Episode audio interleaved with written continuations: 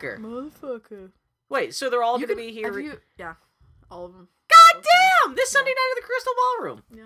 Bob's Burgers. Yeah. Have you ever ordered Domino's online? No, I. The best thing about Domino's online is they have your live pizza tracker, so Yeah. you can watch in real time where when, your pizza is. when we were watching Strip Search the other night, this is Erica's first time she ever ordered from Domino's, so she Mhm. never, she never, I guess she never saw this happen before, and she's, which is because they deliver the pizza, like the, the actual deliver the pizza outstripped the pizza tracker, because while she Oh, was yeah? still at home, she was gonna wait for like the pizza tracker to say pizza's out delivered, she was gonna hop on her bike and come on over. But before it was done, the pizza was already delivered here. I came her calling, Erica, pizza's here. So yeah, no, that's the best part of that one was Pizza. How was watching Strip Search as Eric got eliminated? Oh, spoilers! We didn't get that far. Oh, did you Well, we, we were we don't, like everyone's been busy with comic stuff, so we haven't had time to sit down and actually watch that much strip search. Yeah. They put out tons of strip search every week. It's like four hours of strip search episodes come out every week. So if you just like skip a week or two, you're gonna be like four hours behind. There's only so much strip search you can watch in a single evening with your friends in a gathering, and so yeah, we're like, we're gonna have to get like. We're gonna have to watch like four nights in a row just to catch up to the point where I got kicked off. Did you watch it? I don't watch Strip Search. I, watched, just saw like- her tweeting about it. I it. watched the first episode and I was like, Oh, Switch Strip Search? Strip Yeah. Search is terrible. so bad. I just couldn't do It's it. well, I mean, I watched the first two episodes. Of course, a I it. reality show about cartoonists is going to be boring because it's a bunch of people. I just- but the challenges they have people do, and like the Mhm. editing's like really slow, Yeah. and like having every third episode just be an elimination challenge. Did you even get to the uh, point where the first? Uh, uh, Mhm. My my problem was I think they downplay art too much. yeah, well, and like whenever they do up, like when there's whenever there's an artistic challenge, it's like people with like crayons and sharpies, and not like with the tools they would actually use in real life. But even then, it's weird they don't give you a sense of the type of artists that these people are and the kind of art that unless they do. unless yeah, exactly unless you're like paying attention to what names are on like watch what billboards yeah. in the elimination room where they have all the standees of the people and their self that's what portraits. that's what a web comic artist is. I know exactly. It's a dumb way to present it. They did have a cool little challenge recently where uh, they had to uh, sculpt a bunch of things with Play-Doh. That was cute. But it has nothing to do with drawing or being a cartoonist or the business of being a freelance. Yeah, it's kinda stupid. Like a negotiation challenge? Yeah, seriously. Well, no, Erica was talking about there was one part where they had to file like they had to create some piece of artwork for like Wizards of the Coast. Mm-hmm. Oh yeah, I remember that. And part of the thing for that was, you know, of course they had to sign a release form Mhm. to Wizards of the Coast as part of this challenge. But Erica thought that, like the fact that like reading the the release form and making sure there's nothing fucked up in it was going to be part of the challenge Yeah. because if you know that if you're be- cartoonist you should but read that's your not contract. good. That's not good drama. And so though. she's she spent half an hour just poring over this contract just to make sure it wasn't fucked up, just to make sure like they weren't gonna Yeah. catch like, uh huh, now we got you. You just signed away all the rights to all your art for the rest of your life, and that was not nothing at all. Yeah, turned out to be bullshit. So how are you doing, Annie? Oh, are you recording? Yeah, we've been recording for a while. Welcome back, Annie. It's what's No, new for no, podcast? that's not how we're starting. We're not Boy, starting with you talking inside baseball about a reality web Erica's TV got kicked show. off. It's fine. oh, by her own admission, she says she doesn't care. Well, it's not like she's talking about how much uh, sex she had on the set, or how much sex I had while watching the TV show. Nope, this is the least interesting way to start a podcast. Stop it. Oh God, I almost fell. out. Yep.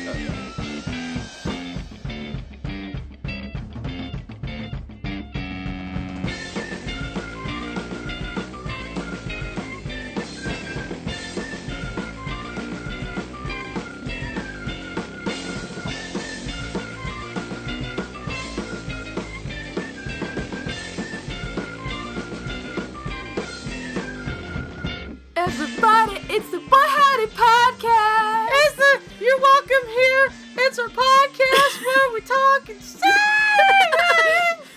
Did you guys miss us? We're back, We're back. bitches. How do we sing this like a Burt Bacharach song? Um, We're back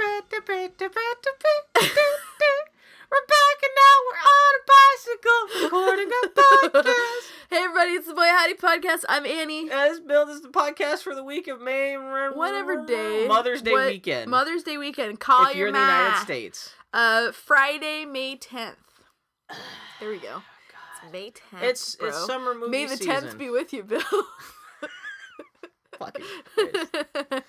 Are you doing anything special for Mother's Day? Well, my folks actually came up and gave me a surprise visit last week. Yeah, it was a So- big surprise. So I'm gonna be So I'm gonna be calling her and thanking her for visiting me, and regretting not just sending her present with her, so I don't have to mail it. What'd you get for? Did I she got her listen to the vase. podcast? I got her a vase. Well, she with saw. what? She saw Like jelly beans? Yes, Bill filled with jelly beans. No, it's this pretty vase made by an American glass company. I got my mom. Uh, it's a little heart shaped pendant. Yeah. I don't know what the hell is. What do you get for your mom for you Mother's for Day? mom, Yeah. Yeah. Well, it's easier for me to For shop Christmas, for my mom. Christmas, I got her like an Amazon gift certificate. So Yeah, it's Uh, easier for me to shop for my mom than it is for my dad. My dad, because my dad is such a practical dude. get your dad a gun. my dad has a gun. I know, but He's he a Texan. He doesn't need a gun. If, if the Mexicans finally cross the border, he's gonna need all the guns he can get. There we go, Bill. Yes, that's sentence you're racist say dot com. out loud. you awful. I on Twitter, I have followed yes, that's a racist Twitter account, which just retweets everyone's random like I guess someone's job it is for yes, th- that's racist Twitter account is just to spend all day just searching racist tweets and retweeting them and calling people out for being uh, racist. So that means half my Twitter feed right now is just the retweets of racist people. And it's kind of I should stop because it's not like enriching my life at all. No, it it's just kind of like air pollution, just floating into my Twitter feed. Yeah, But well. it does make racist thoughts flow easier to the mind when you're seeing that shit all day. Jesus like, Christ, Bill, stop following it now. the last thing I need is your quote unquote joke racist qu- unquote I prime don't know any minorities do it to uh, enrage. Oh, Bill. Only white people listen to this podcast. Let's be honest. this is true. We drove away all the minorities and the gays years oh, ago. I hate you so much. Hey, so it's The gaming what did you do by last default. week, Bill? What? Hey, hand me my Altoids next to you. I want something to put in my mouth. That's not my own penis. That that's not Or worked out. foot, No. Bill? Have you ever tried to kiss your own genitals? We're both chubby enough. If we were ever You know, going to do that, we, we would have had to been in our early teens. You know what? I'm gonna throw it out there. It's harder when your genitals are the inside, Bill. Well, at least though, if you have boobs, at least you know. Do you boobs? You would you qualify boobs as genitals? Well, gen- no, genitals are what makes the baby. If it's not actually, well, then some people do. I have sort of heard people refer to the boobs as genitals, but I, no, no, it's not. I that. would not qualify. It's not actually part of This is procreation. really it help- important. it helps nurse along whatever comes out after you really procreated. important boy howdy What are we talking about? What I put my foot in? what I do last week? What did What I did do you last do week? last week? How was Stumptown, Bill? Sometimes was okay. wow, that's not good. hey, Billy. I didn't get was Stumptown? No, Stumptown was fine. It seemed to me kind of uh, for people who don't know, Stumptown is the local uh, book independent festival. comic book festival here in Portland, Oregon, and uh, it was it seemed like kind of sparsely attended compared to the last couple of years. But then again, I think they may have uh, moved the the convention to a slightly larger space inside the Oregon Convention Ah, Center. Mm-hmm. And so even if it was the same amount of people in a larger Yeah. space, it would seem kind of thinned out. But yeah, especially like Saturday to the first day of the con, uh, didn't seem like to be a there were people there. It's not like no one was there, but I'm squeaky. I'm sorry. Okay. Oh, actually, a screw fell out of my chair yesterday, and I don't know where it goes back into. And but now suddenly my chair's become much squeakier, and I have no motor oil to fix it This with. makes too. it for a really good podcast. But Anyway, uh, yeah, St- Stumptown was fine. Yeah. I, well, did I- you make it to any panels, or you you manned your table the whole time? uh, no, I went to Dylan had a panel and, and Dylan's girlfriend, wife. God, I, I am racist. Uh, Dylan's wife, Katie, she had a, a copyright panel that I had to leave. Oh, this, I can't even tell the whole story about Stumptown. I went to uh, our friend Dylan, her panel. friend of the podcast, Dylan Meconis. she had a panel just talking about herself. That which is fine. awesome. Well, how'd it go? It was great. It was fine. No one got shot or anything. Like. And then her wife Katie had a panel about copyright that I was only able to stand in for ten seconds to check out because uh, five minutes into the in, in, in into the uh, the panel, I get a text message on I uh, on my phone, but it's not my phone because uh, I was using my housemate's phone because he has a smartphone, Yeah. and in order to sell posters at this convention, I needed a Yeah. smartphone to use that Square thing to take credit Sure. card payments, and so I had his phone on me, and my housemate's wife, who we all live together, was sending him text messages saying, "Hey, Joshin, there's a homeless guy sleeping in our yard. Oh, How do I get him out?" And so I guess while we were at Stump uh, Stumptown on Saturday, yeah, I guess not even a homeless guy, but some drunk guy, like two o'clock in the afternoon, just passed on our yard and would like, it would just like decided to take a sleep uh, in the bushes. And Mhm. how do you know he was there until he started snoring so loud Oh, she said no. he sounded like a cartoon bum. Oh my goodness. And so she tried to yell at him, and but she couldn't wake him up. And so she finally started blasting some uh, Judas Priest, and that woke him up. and he said she just got up and wandered down the street. but still, she was trying to text us saying Priest this is always the solution. and we got rid of the guy. And uh, so we got home, and the guy had just left right before we got home, and it's ridiculous. But yeah, that was that was my stump down. This is exciting things that happen when you're not here. Oh, Oh well, while let's see. Well, um, while you were, I didn't get a chance to come to Stumptown because my parents swung by unexpectedly. Yeah. But I went to, uh, we did some fun stuff. I went to the coast. I finally went to the Ch- Tillamook Cheese Factory, Bill. oh, did you get some cheese? I uh, got what's some a squeaky? cheese. Was it good? Hell yeah! Tillamook Cheese Factory's the shit. Did you get some ice cream? I did. Did you see how they pack up all those yellow bricks of cheese? fucking intense. So the Tillamook Cheese Factory is a That local cheese plant that out in Tillamook, Oregon, closer to the coast, where you can go and they have this hilarious like gift shop and shit. They have um uh, a console where you can send cheese mail, where for a dollar you can send a video. Uh, uh, video by email to anyone of your choosing from the Tillamook Cheese Factory. I will regret to my dying day not sending anyone a cheese mail. That could have been that could have been the video that goes accompanied like this this, This podcast. They could have. I should have thought that through. But no, it's actually kind of cool because they their factory where they where they package cheese and make cheese. It, they've got this little walkway you can actually see the shit happen. Yeah, that's cool. and it's actually very cool. It's Did you very, see the very big cool. plastic cow they have? The That's big- my abiding memory of the Tillamook. They just had a plastic cow in the lobby. I that do not remember A the plastic plastic life-size cow. Maybe they got rid of it. They got rid of it. obvious. Instead, they have the Love Loaf, which is a Volkswagen Beetle that's painted to look like a loaf of cheese. Oh, that is new. I've never seen that Yeah. before. Yeah. Great. It's been like two years since I've been out to the Tillamook Cheese Factory. But yeah, that watching those people in that A assembly line loaf? though, there's this one woman and her entire job was to um uh adjust this block of cheese so it could be shrink wrapped. All she did was muscle this giant block of cheese upright. what? Not like a three pound wrap. block, but like a bigger, no, no, bigger, no, no, like this giant, like industrial brick of- Really? of, cheese. And I was just staring at her, going, "I'm glad I don't have that job." That is a and then I was fucking like, job. But my that was my first thought. My second thought was, man, I bet she should be really good at garroting someone because she's got those are the exact. she also has she just the pent up rage built in. Yeah. exactly, exactly. What else did you guys do at the coast? Um. Oh, we just went out and looked at like the Cannon. Beach? Uh, we went to Oceanside, Oregon. It's one of my favorite beaches because it has the Tomas Tunnel. What? There's this um. There's Where you uh, go and get drowned? you could actually. They've got this this tunnel through a big. It's got this. There's this big bluff that blocks off one beach from another, and so there's a Oh, but there's a tunnel. through this bluff to the it, other can you see the through straight through the tunnel, or is it kind of like a winding dark at tunnel? one angle, you can see through, but it's pretty. but it's, mostly kind of dark yeah. and creepy. It's dark and creepy. Oh, it wet. is a Tomas tunnel. The tide goes up. Yeah, it's totally Tomas. It is so not ADA compliant because on the other end it's like this really sheer drop, and then it's to this really rocky beach. For people one who don't know what Tomas is, go watch the orphanage. El Orfanato. uh, anyway, go ahead.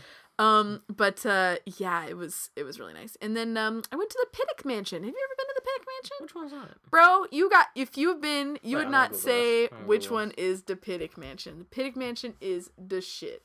This the one this guy who changed uh, back in the day he changed the Oregonian, which is local paper, from a weekly to Oh, a I've never daily. seen this before. He came out on the Oregon Trail in a covered wagon, started as a typesetter at the No local shit. paper, wound up as like the editor, and he ran a whole shit ton of industries, had a shit ton of money, built a house on the one of the highest hills in Oregon. It is the prettiest view of Portland. Wait, is this not at the coast? No, this Oh, is it is in- right above- This yeah, is, okay. This is kind of up above where the zoo is and shit.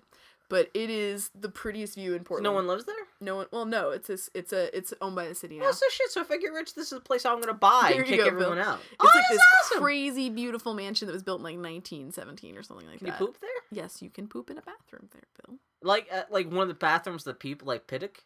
Is the good dude's name Pittock? The he was. This is very important to me. Can you say bathroom that the guy who? Because at least Can you poop in the Pittock At least if you're using his shitter, at least you can pretend for a moment like this is my abode, this is my home. Actually, one of the coolest things about the Pittock Mansion were, was the vintage plumbing because they had a Speakman setup shower in there. What the hell is that? Speakman showers are they look kind of like this elaborate rib design where rather than there's like a shower usually there's a overhead shower head but there are like these ribs these uh, horizontal ribs like maybe every two uh, one foot feet to two three feet um, all along the length of the the shower stall, so you get water not only from above but like from Oh, all that's sorts of great. different angles. I can see that kind of wastes a lot of water. I can Oh, see why that kind of got They phased don't out. give a shit. It was like, but it was like well, the most premium. just saying, but this is why you don't see those those like, like that kind of shower setup in most homes these days. Yeah, it It's- still it's kind of a ridiculous but, setup. But it looks like something kind of draconian. Like there was actually, it's one of them is featured in a uh, Lady Gaga video.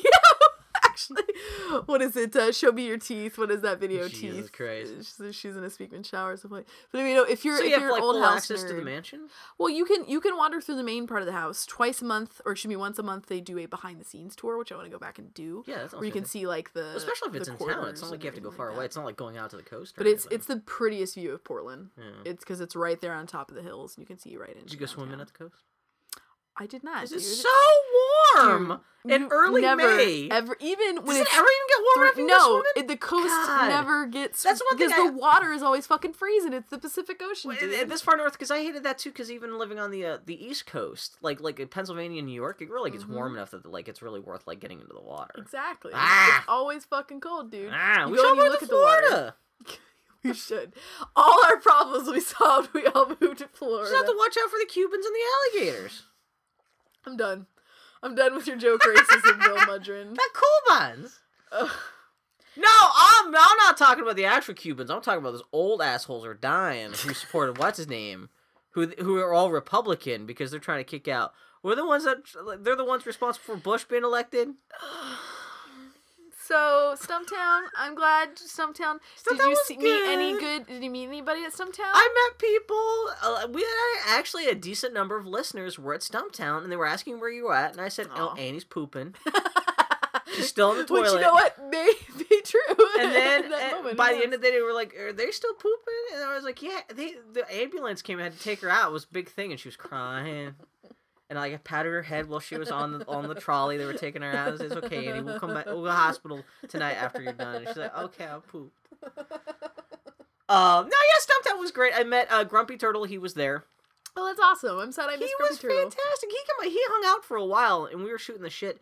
Uh, he stopped off, uh, dropped off uh, copies of Saints Row 2, which I am playing right now, and uh, uh, Lost Odyssey, which is a game that Oh. he says you should play because it's Yeah. really soothing. He it's he says it's his favorite role playing game. Oh, I'll have to. I'm gonna take. it I've got you. yeah. I'll, I'll give it to you. Uh, when, Yeah. make sure I'm gonna actually write that down and make sure I don't forget about that. Uh, Lost Odyssey, and then uh, listener uh, Cannon Heart. Oh God, I forget his real name because he kept on just calling himself Cannon Heart. Uh, he stopped by. He lent me his copy of Castlevania for the 3DS, Oh, which I haven't had time to play. I've barely had time to touch Saints Row 2 yet. I've only Mhm. played like an hour or two of that this week. Well, I was busy. Well, well, Stumptown was two weeks ago, Mhm. but in order to um, uh, finance all the prints I had available at Stumptown, I had to put up a bunch of pre-orders online to get those prints made. Sure. Which meant as, as soon as Stumptown was over, I had to start putting those maps that justified the, all those pre-orders in the mail. It was over 150 prints.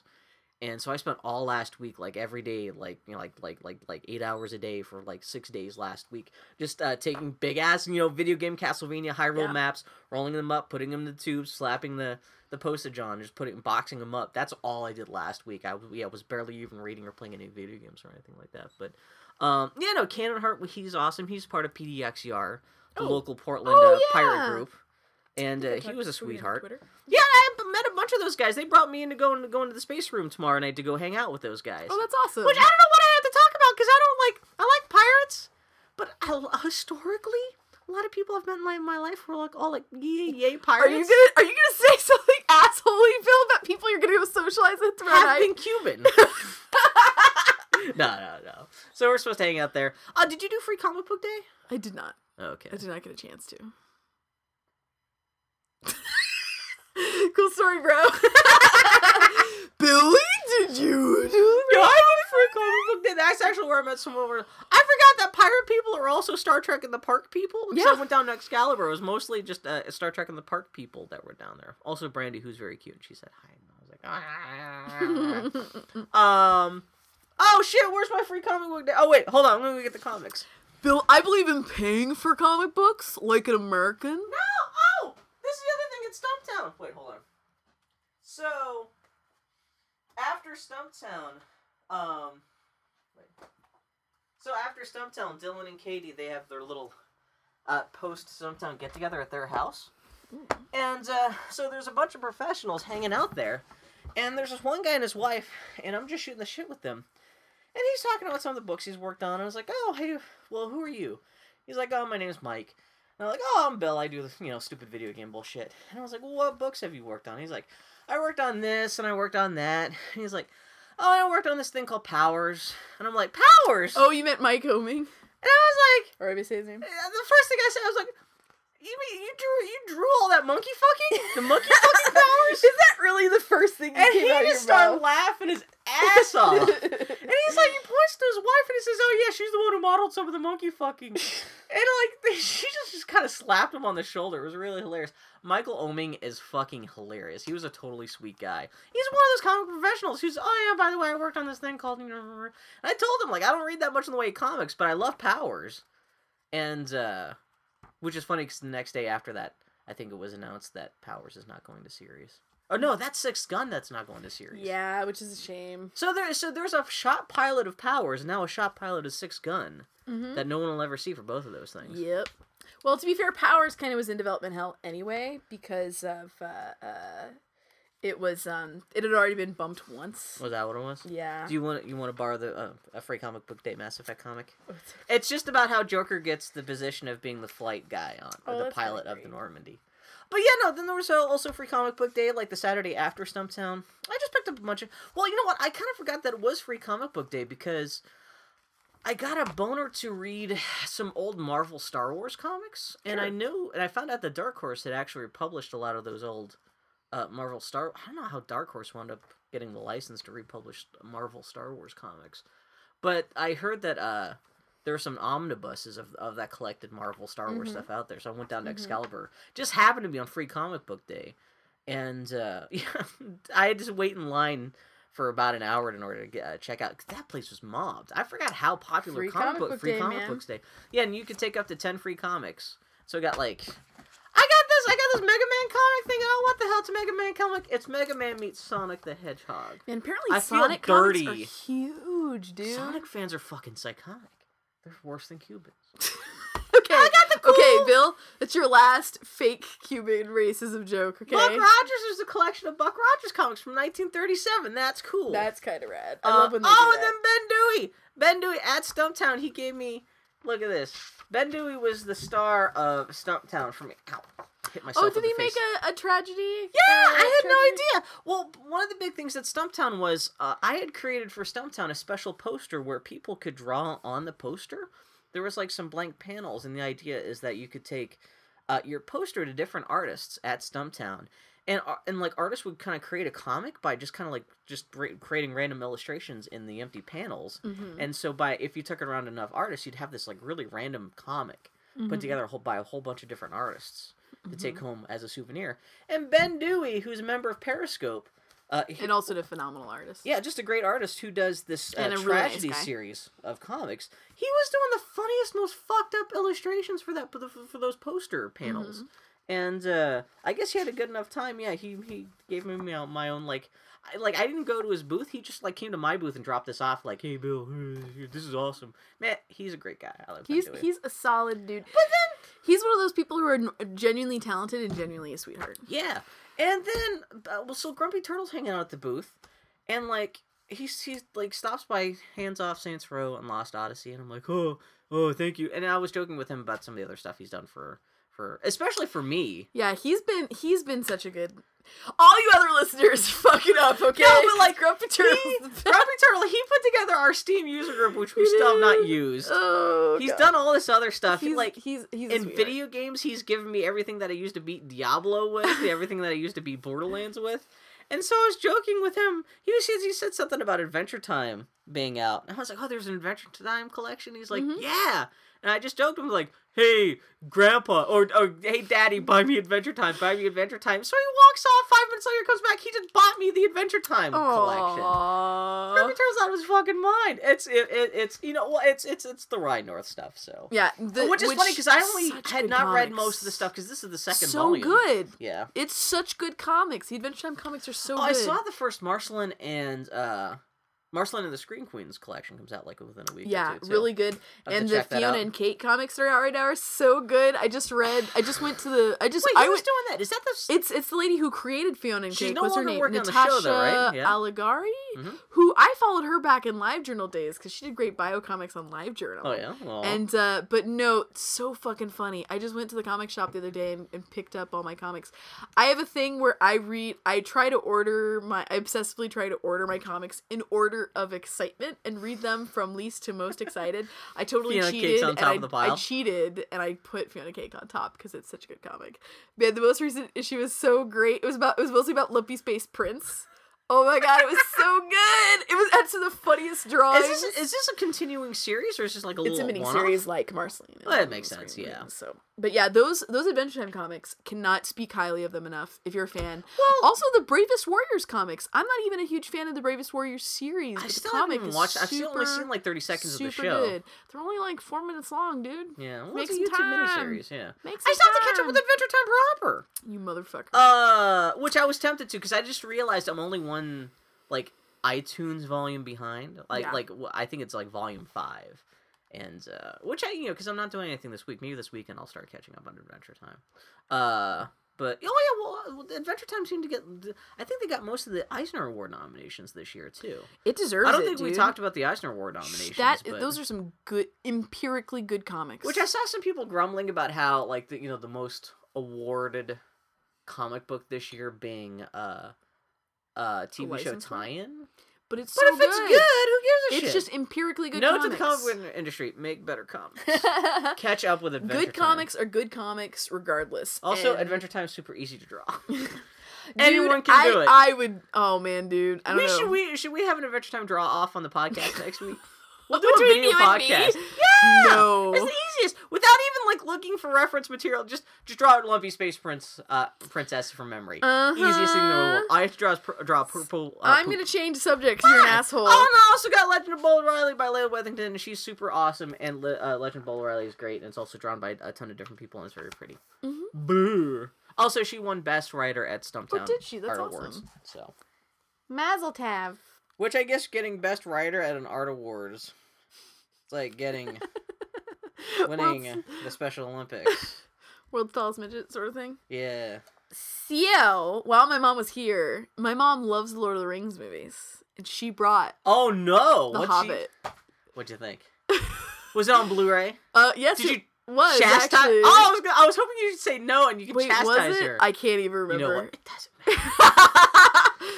I watched The Hobbit. So she really loves Lord of the Rings. my mom has. She loves the Beatles and Lord of the Rings. Yeah. she's like seventeen in nineteen like sixty five. Yes, actually. Aw. No. But no, my mom loves the Lord of the Rings. She enjoy she really enjoyed the Lord of the Rings movies, and so she brought the Hobbit. But she out likes books, right? Oh, yeah. Is that how it started? Oh yeah. Oh yeah. Well, no, some I, I I know like Bahar's parents they love Lord of the Rings, but they've never even heard of the books. My mom was a children's librarian for a Oh, long, so she time, and she- yeah. there's some classic, but even before that, she just loves Lord of the Rings. She has a big fondness for a lot of classic British literature, Yeah. and um, loves Lord of the Rings. And like we, we've had my mom on the podcast. She's she is an, an adorable nerd. Um, but uh, yeah, she showed me The Hobbit. I have watched The Hobbit now. Oh no! I don't really Was know. that what, do you, what do you say about The Hobbit? It! It's that three sure and a half hours a long, and it's a whole bunch of dwarves. That sure was a three and a half hour movie. I thought it was really well acted. Who's your favorite dwarf? Who's my favorite dwarf? You know, we're stretching for Um. podcast material. Who's your favorite dwarf? I honestly, I thought all the dwarves were pretty great. I thought it was funny that there were so many pretty dwarves. That's what. When I saw the movie, like, not. Hunky I can see one or two hunky dwarves, but all the- the dwarves are actually kind of, except for like the old guy or There something. were the two brother dwarves. They were so young and, and beashy, and then there's Thorin Oakenshield. Who's sexy dwarf? Sexiest dwarf. He's all brooding funny. and three I forgot. tall. I forgot that Galadriel and Gandalf speaking in each other's heads was an actual thing and not a joke. When it happened in the movie, I just started. And they're kind of flirting. It's like, and and they're like calling each other by weird names, like "Hello, Mushmir, our new baby." It was. It was a. It was a good movie. It was then well. Shows up and he's acting evil, but because he's it's it's not the sequels yet, that no one realizes he's evil, but he's still like, I don't think I don't agree with what anyone else says because I'm sorry, but, you it's have to a really I think, pretty yeah. movie. The whole time I wish I, I could. I really want to see it in 48 frames per second. I think it would be better if it starred uh, Steve Carell and John Krasinski rather than Martin Freeman. and I like your jokes, Bill. I, I, I would love to see a director's cut of The Hobbit where it's Bilbo constantly looking at the camera after any, any of the doors do anything stupid, just kind of like muggy. Martin Freeman is so I good. He's know. so good. the He's answer is the best dwarf is the guy with the little hat, Of the course. Sherpa hat. Excuse me, that is true. He's the guy. my the funny dwarf. my the favorite dwarf. is the bald one because that's uh what's his Charlie butt from all the Uncharted's. Well, that's the only reason he, that he that movie is why Charlie Cutter suddenly I disappears know, from Uncharted motherfucker. 2. The whole time I'm like, this is not worth it. I like because he doesn't do anything. He kind of shows. one of the dwarves. He sings a song. He throws a couple dishes in, in the kitchen at the beginning, and then Well, he kind of just disappears. He's the dad dwarf that's not Thorin Oakenshield. Is he? That was his role. Yeah, because I know he has like tattoos and shit, but yeah, that movie kind of goes on. If you just oh want to something to fill your eyeballs for three and a half hours, well, imagine. was- Also, imagine seeing that in the oh theater. man, I could not. Where, where the video quality makes it look like you're watching a daytime soap opera, and it's so surreal. Oh my god! Oh my god! I, I, you know what though? I'm so glad I watched it with my mom because when you, I, the older I get, the more I realize that if you watch something with someone who enjoys it, Oh, that's gonna- a it makes it huge so much better. Yeah. So had I just watched it on my own, I probably would have been a It's just been- cynical motherfucker. But I watched it with my mom, so I'm like, oh Yeah, it's a good time. it's kind of, it's kind of, it cute. Lord of the Rings, It's a Hobbit, all, all those movies are kind of good family viewing, especially Yeah. if you have someone who's into them. It's like a and- beef yeah. stew. You know, it's like it's warm and it's filling It's and it makes you feel good. Yeah. Exactly. exactly. Um, but yeah, like that movie, like you think it ends once everyone escapes like the troll or the goblin caves, but no, there's a whole thing where they're stuck in the tree with flaming pine Man, that Goblin King guy with his beard gullet. Oh, Oh, and his guts get sliced Oh open. man, some gross shit. And then you can't understand anything that they say during the riddle contest between Gollum. it's all that. Oh, Gollum, Gollum.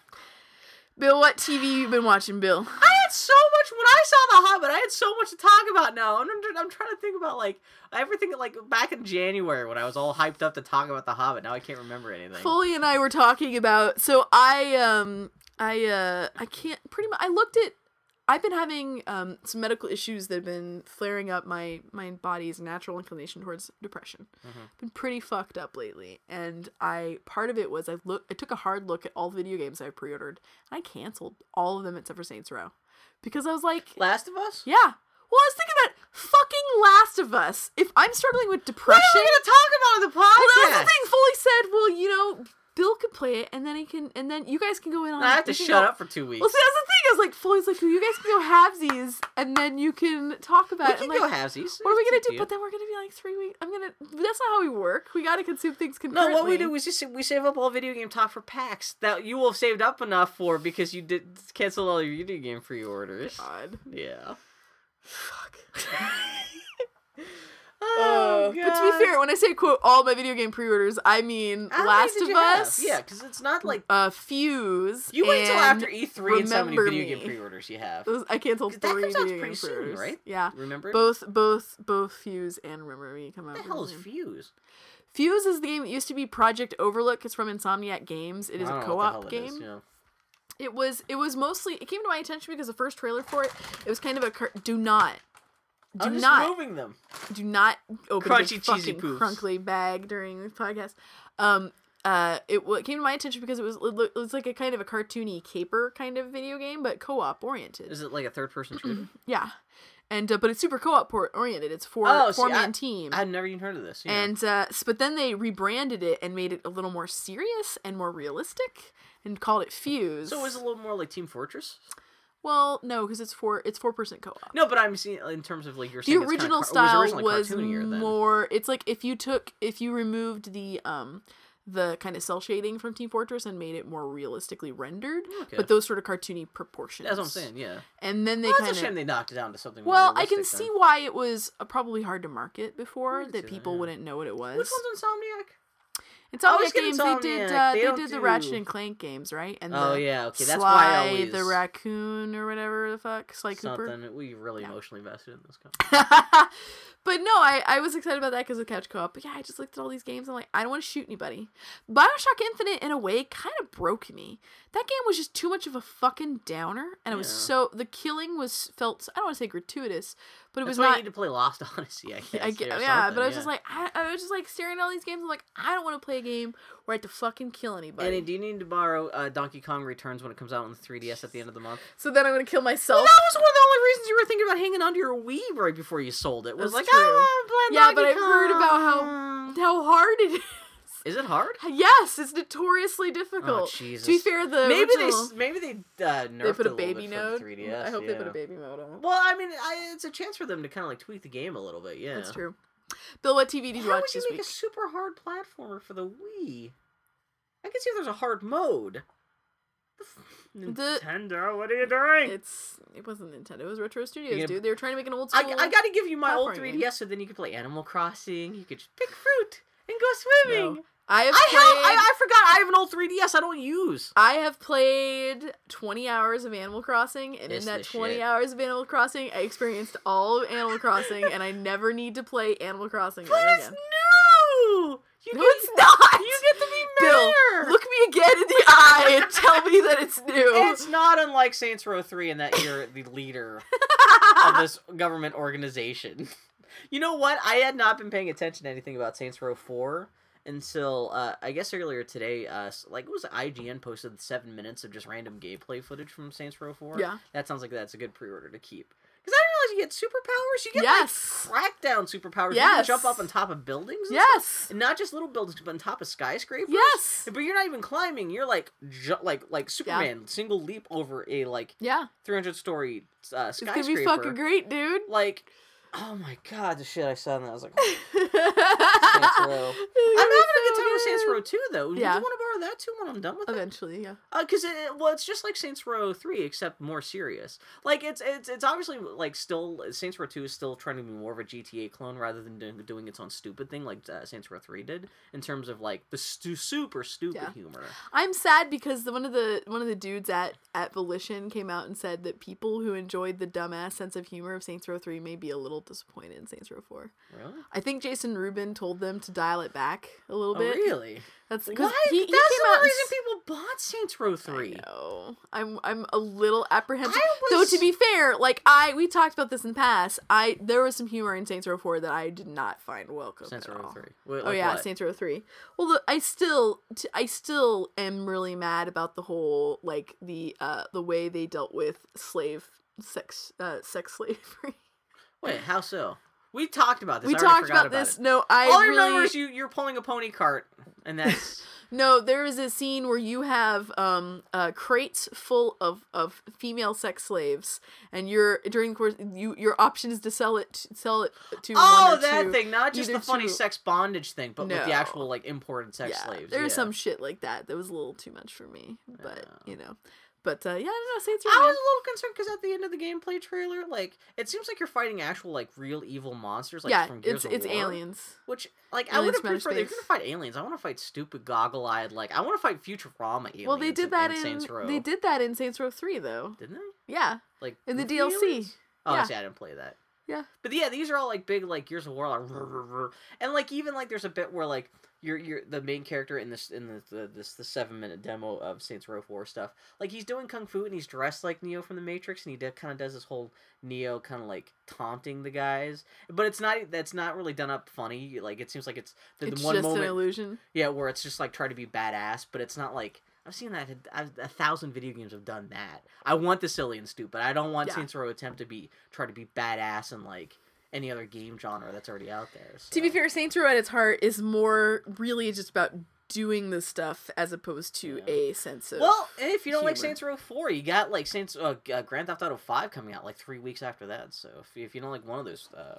so many sandbox open world games. yeah, My gosh. man, this is a good generation for open box games because Yeah. you got Saints Row. Well, I'd say that this this generation was really where the technology made Well, real exactly, yeah. open open world sandbox games possible. yeah. What's the next generation gonna bring. Bill?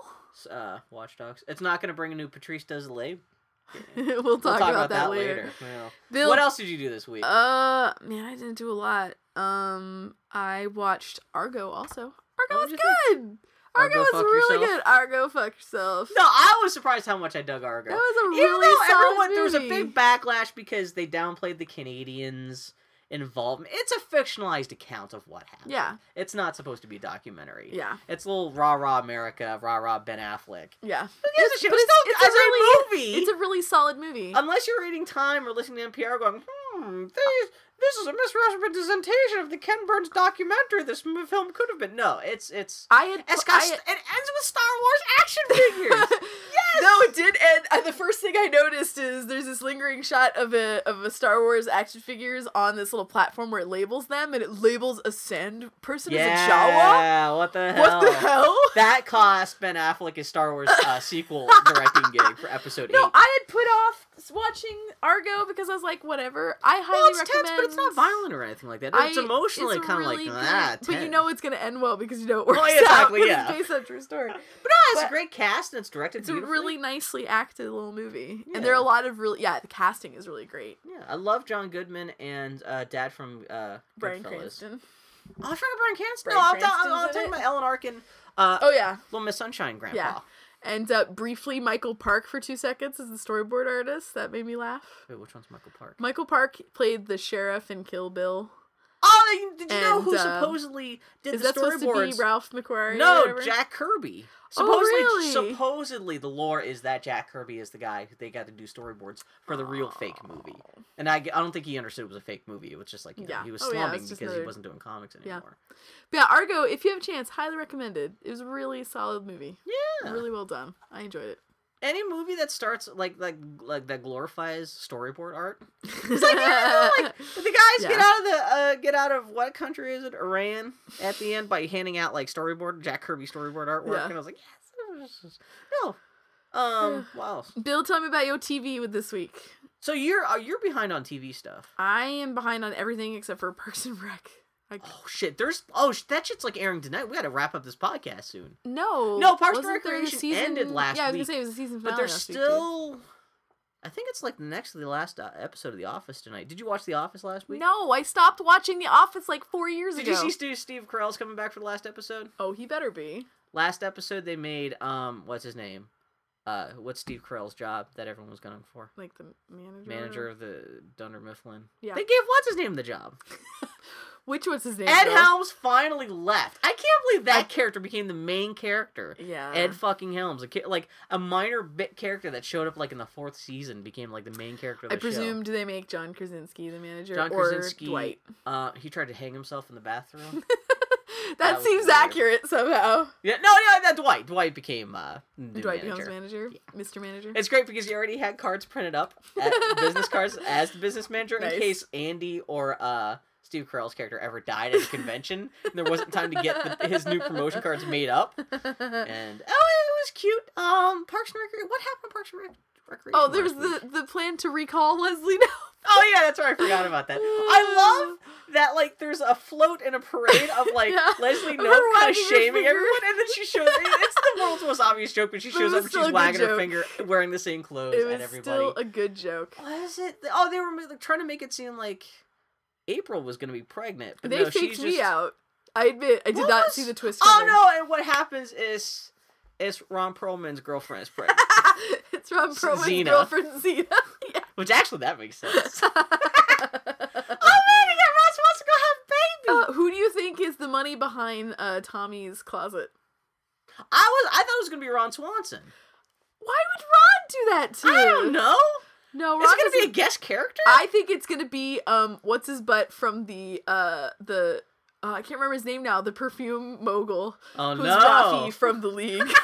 It's theory. gonna be who's or every- Jam. Who's the character everyone hates? Jam. Jam? Oh, do you mean Jerry? Jerry. Just a piss. That's I'm not not in Jerry's business. I'm hoping what I'm hoping. The reason why I'm Gary making so many Cuban jokes this week is Natalie Morales, who played uh Tom's hot girlfriend like three seasons ago. Oh man, she's hot. She is hot. Uh, she, I follow her on Twitter Oh, because she's hot and I'm, I'm, and I'm stupid.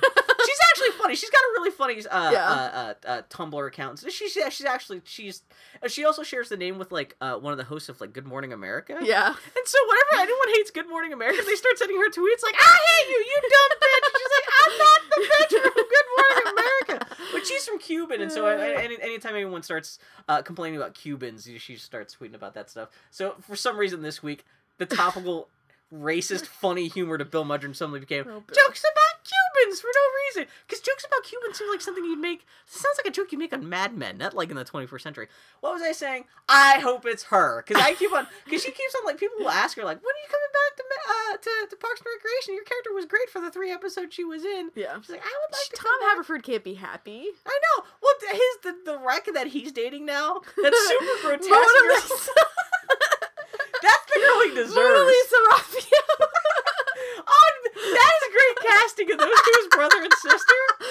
Oh, my god, they're horrible. Okay, I'm gonna change the subject for our poor listeners who don't watch Parks and Recreation. What other TV did you watch this week, Bill? Uh, are you watching Fringe?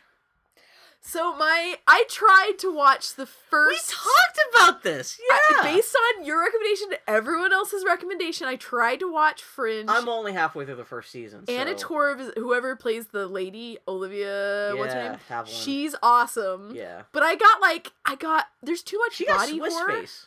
She's got Swiss face. No, she kind of looks like like like like a lady from like a medieval Swiss painting. She's got like the weird chicken McNugget head. Not no chicken McNugget head makes it sound like she got a big forehead, but she's got that like kind of like watercolor eyes, and she got that pale complexion. She looks like and she if you were to turn a, a glass of iced tea into a human being, that would That absolutely is a sentence that makes sense, Bill.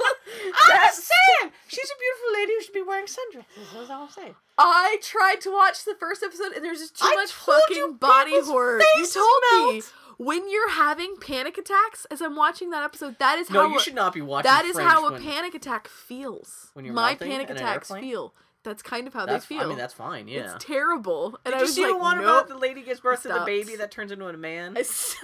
What? I'm curious to see what My episodes you wife- actually managed to watch. No, I watched. So I watched half the first episode. and I was like, nope. And then last actually night, the worst thing in the first episode is just the opening where you see. No, I know, like, but I just yeah. I was like, nope, I couldn't do it. And uh, but my wife is totally addicted to it. In fact, she has this week off. Um, and uh, she, she's up to like season three now. she's on. She's finishing season one tonight. In fact, she was telling me she's like, I didn't go outside today. I just watched Fringe. I watched half of an episode last night that she was finishing up, where it was about. It had uh, Moriarty from the Guy Ritchie movies. Oh, really? uh, and he was like trying to convince her she was psychic and shit. And I was like, I just don't. I just mm. have. I don't know. There's something about that. Also, if you're tired of like Lost bullshit, I can see because it's supposed to be super lore heavy. It's by the same people who made Lost. I can also just see them like brand. With- The mix between that and body horror. What do you think of the other characters though? I, you know, they seem like people on a show. It's a TV show. Yeah. No, it's fine. You don't have to be totally. Well, what's really funny is that so I can't watch Fringe, but I really am enjoying Hannibal. I don't know why. I think Hannibal. Hannibal is Hannibal is so artful and abstract that I it. can Also, it seems like the deaths matter more on Hannibal, even though Yeah. the deaths are like you know you have corpses being mutilated and stuff like that. Well, that that's actually a good point because that is more about psychological horror Mhm. though.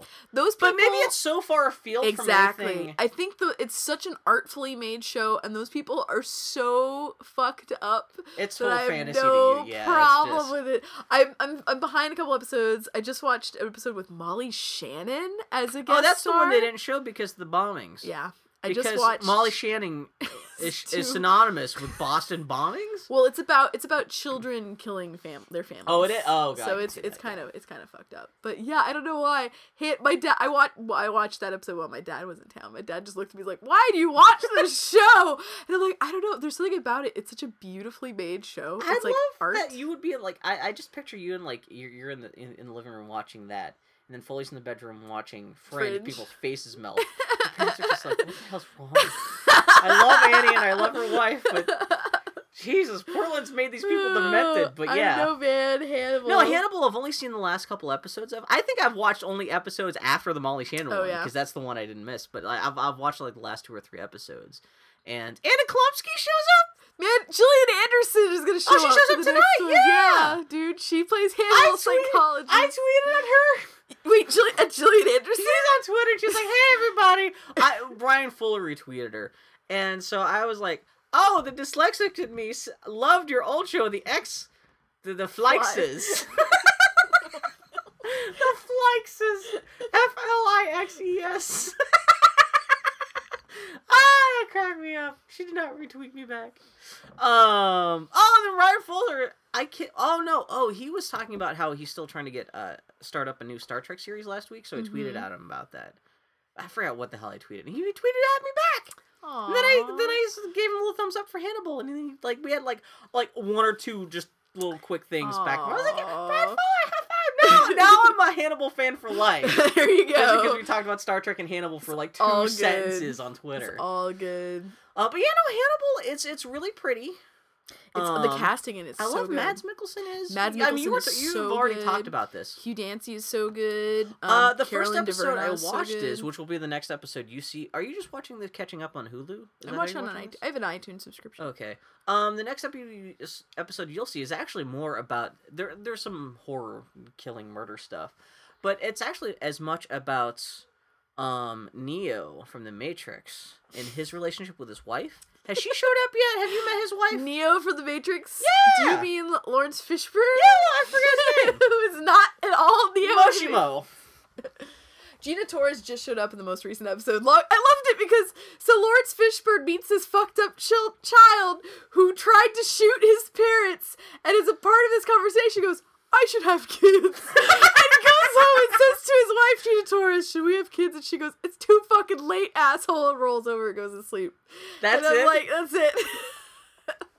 Gina Torres, no, she's got a great character. Well, they're married in real life. yeah, so it's They're real. just both great. And so yeah. Yeah. the next episode you'll see it's mostly it's and you know what it's funny because it actually kind of felt like Mad Men because there's a lot, a lot a half in the next episode is about them and just their relationship and it's it actually kind of stops being about the serial killer stuff. well, that's kind of and I it's like realistic. Uh, kind of like marriage stuff. Like it was just about the nice. and but it wasn't like them fighting or even arguing or anything, but like the undercurrents of a relationship that's been going on for a long time Yeah. and how people I don't know, like half of the, half of what was going on in that episode was unspoken stuff. Yeah. And it's very kind of like glacial glacial storytelling, but that's very kind of Mad Menish, kind of like I don't know. It, it was it was I was for watching something on NBC at 10 p.m. that was Yeah. really sophisticated. Let's put it that way. Hannibal good. But then Keep a there's also yeah. Well, and then the episode after that is totally like Silence of the Lambs, crazy shit. It Well, was very Eddie Izzard, right? specifically yeah, Eddie like the plot points and everything. It's it's very much them kind of like. well, and I saw, Silence of the according to gifs I saw on Tumblr, What? they even mimics like very deliberately mimic some cinematography too. exactly, and there's some like shots and stuff like that.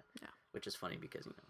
It's Silence of the Lambs. Bill, how's show. Doctor Who going? Doctor Who? What what was the last episode you saw? The last one, I Pretty far back, I, huh? I like last last one I saw was the showed one up. where it was with the sh- submarine. Oh, and you're like two episodes behind. Oh well, I can't complain because the episode I didn't like was right after that, where you get to see more of the insides of the TARDIS. Mm-hmm. and it's got a stupid ending. and it's all kind of scary, but kind of like not scary in an interesting Because it's Doctor Who. There was another scary episode this week. It had Diana Rigg in it. Oh yeah. Have you seen her on Game of Thrones yet? Yes. The last episode of Game of Thrones I watched, she just showed up. Oh no, I can't complain about Game of Thrones this week because they killed one of my favorite characters. Who died on It's not someone you would know. I mean, you know Here, the character. I'm gonna but, like, I'm gonna cover the microphone so you can say who who. Roz the prostitute. Oh! They killed her! Awesome how much I liked her until they killed her off, and I'm like, oh, but I like her. She's been around since like the pilot. Yeah. and you know she's been like kind of sneaking around and kind of doing stuff. I'm like, oh, boo, boo, boo. Also, I found out this week, um, Shae, Tyrion's girlfriend, Yeah. prostitute I lady. know who Shae You know what her job was before she was on the show? What? Sex porn star. She was a porn star. She well, she was she, she was like an, uh, an actress in Germany. Uh huh. And she had won awards and stuff like that. But as soon as she started winning awards, they found out that she had been in a couple pornographic films. Oh, And like it when totally she was ruined her career in Germany. So now she's come to the states, but of course people have picked up on now. You know, so there's animated Man, gifs and stuff. poor Of. Cause like I like I can't like somebody like it was on Tumblr or something that like that was like oh I found animated gifs of what's her name from Game of Thrones sucking dick and I'm like that doesn't look like a Photoshop that looks like that's actually Oh, poor kid. That's And like the worst nightmare. but actually I think that's not not not that it's cool that people are dredging up Oh this, this past I'm gonna change. But the fact that she's a prostitute and she's got like a sex past, I don't know, but she's a good actress and her character is great. But it's funny that like in real life she has this whole sordid history. I don't know. It's it's it's It just sucks that it came. I mean, you know, welcome to the internet. But Yeah. man, dude. Anyway. I was at the the hair salon. Did I tell this story? No. And I saw an ad. I picked up Portland Monthly and I saw an ad for a local um uh dentistry office. And it was picture and it said the caption was um you're above average, your teeth should be too. And it two it had a before and after picture of this guy who's like his first picture bad teeth, second Yeah. picture great teeth. and I recognized him he was a gay porn star. I mean, he is above average. I'll tell you that. I just Oh, started no. laughing uncontrollably, and I'm like, I can't share this with anyone. I posted it to Twitter, like, if Were you know who this is, then we know something about each other. Wait, where do you like from what like porn? Like where's your? I'm not get- going to do you get your continue that from? story. Get- where do you I'm not going to continue that from? conversation with you, Bill. But I thought that was pretty funny. I don't know where to get porn that's not just animated gifs on Tumblr. Bill, what happened on Mad Men? yeah, and you had to introduce sex Tumblr to me. Bill, what I'm happened? terrible hunting down porn what online. happened to Mad, Mad Men, Bill? Uh, Mad Men. What's the last episode of that you watched? Episode half Did I write down anything about? You is said that the show OMG? Mad Men, OMG Fringe. Oh, uh, there had been nothing really happening on Mad Men for the last for the longest time, and then the last episode of Mad Men stuff did happen. Uh, do you care about Mad Men? Spoilers for Mad Men: they merged companies with another company. That's it. Well, no, the big thing is like in the middle of last season, um, Zoe Bartlett she left the show. Mhm, Well, mhm. she didn't leave, she left, but she left the company that everyone Sure. works at at Mad Men to go join a competitor. And so she was like, she didn't leave the show, but she was only like like a very sporadic guest star. sure. But then, yeah, the uh, the main company that everyone does work for, they uh, merged with that other company, and so now she's like part of the main cast again. That's good. Hooray. Um, so let's talk about video games. Bill, what'd you play this week? Super Mario World. Super Mario World? It's the only good game on the Wii U. They well, Nintendo finally started up the Virtual Console for the Wii U, Uh huh. and I mean, you can play Virtual Console games on the original Wii on your Wii U, like whatever games you bought. But like, Sure. you can you can't play any of that stuff like on the gamepad, which is kind of the best part. Uh, Like you know, you play in bed or while you're pooping. Man, this chair is squeaky.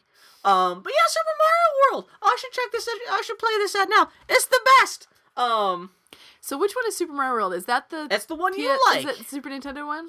Yeah, it's great. It's super cute to play. It's just like So being bad. play. This is this is really this is the best game. I've played more Super Mario World than anything That's a really Wii that is one of the best games in the history of Yeah. all time. It really is. don't I mean, I'm very to say other biased. than- Super So Mario World. good. No, but like it's it's it's great too because it looks great on the big screen on the TV. Because like it's great because when you play it on the yeah, fire that shit up.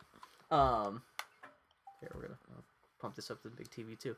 But uh, so you said that this this was the game that you played all the time as a kid with your Oh family, yeah, right? my family and I I, should have let you the Wii while your folks were in town and been like, like let's pretend it's 1982 all over again. That's right, Bill. 1992 again, I should, should say. Um, but yeah, I forgot. Like, well, it's funny because like there's new Super Mario Brothers Wii U on the system, and I don't even think there's as much content as in that as there is in this because this has like 96 stages and all kinds of extra Yeah. sh- shit to unlock. It's a good fucking game. Whereas like you can beat like new Super Mario Brothers Wii U like in an afternoon. is this really its load time? Mm-hmm. Well, they put out a uh, a patch to fix the load times. What that did, it did not shorten the load time. It just changed it so instead of this screen being the load screen for 30 seconds, it just takes the app 30 seconds to open till you get to that load screen. So it shortened the time that you're looking at the load screen, but in order to get the load screen, it takes the 30 seconds you used to take. Oh, Uh, it's fucking- Nintendo. Nintendo, what you doing, girl? It's cray cray. I'm These gonna look- fuck up. Oh man, I hated this level. You play another stage. This is a terrible radio, but this is great. Man, Super Mario World! no, fuck. Ah, go to another stage. If you restart the software, hit reset, you'll go to the opening.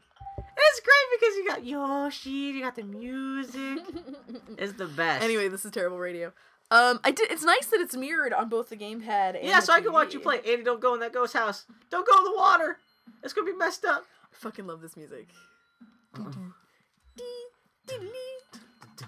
I don't know why Vanilla Dome is like the coolest place in the Mushroom Kingdom to hang out in. I like that the music is. on Oh, if you're t- oh, if you touch the touchscreen, that brings up. Yeah, no, yeah. Oh. Oh, this is amazing. this eight dollar game is the whole justification for owning a Wii U. It's it's it's kind of sad. Oh man. So, well, guys at home, what do you think about Super Mario World? Do you what's your favorite power up? Do you like the feather or do you like the mushroom or do you like the fire flower? But yeah, supposedly I think they're bringing out like Super Metroid for 30 cents next week Oh yeah. cuz uh Nintendo's been having this thing where um Oh, because this is the 30th this year's the 30th anniversary of the original Nintendo coming out in Japan, the the, the Famicom.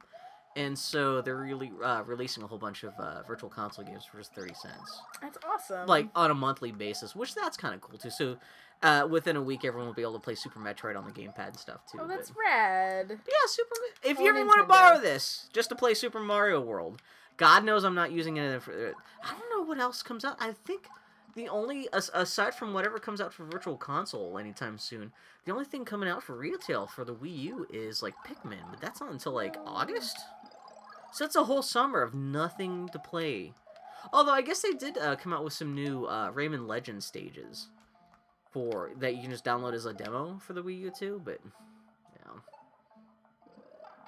but yeah. Uh, so last week Nintendo started up the Virtual Console for the Wii U. This is such bad radio. I'm so sorry. No, aside from the Su- uh, Super Mario World, it was all just like Excite Bike and like Ice Climbers. Oh, yeah. Like the very first games that come out for the system. And they're all $5. They're super expensive. And so it's just, which is, it's so stupid because with no retail games coming out for the Wii U, yeah. this is the perfect time to start dumping a whole bunch of crazy shit onto the Virtual Oh, Console. yeah.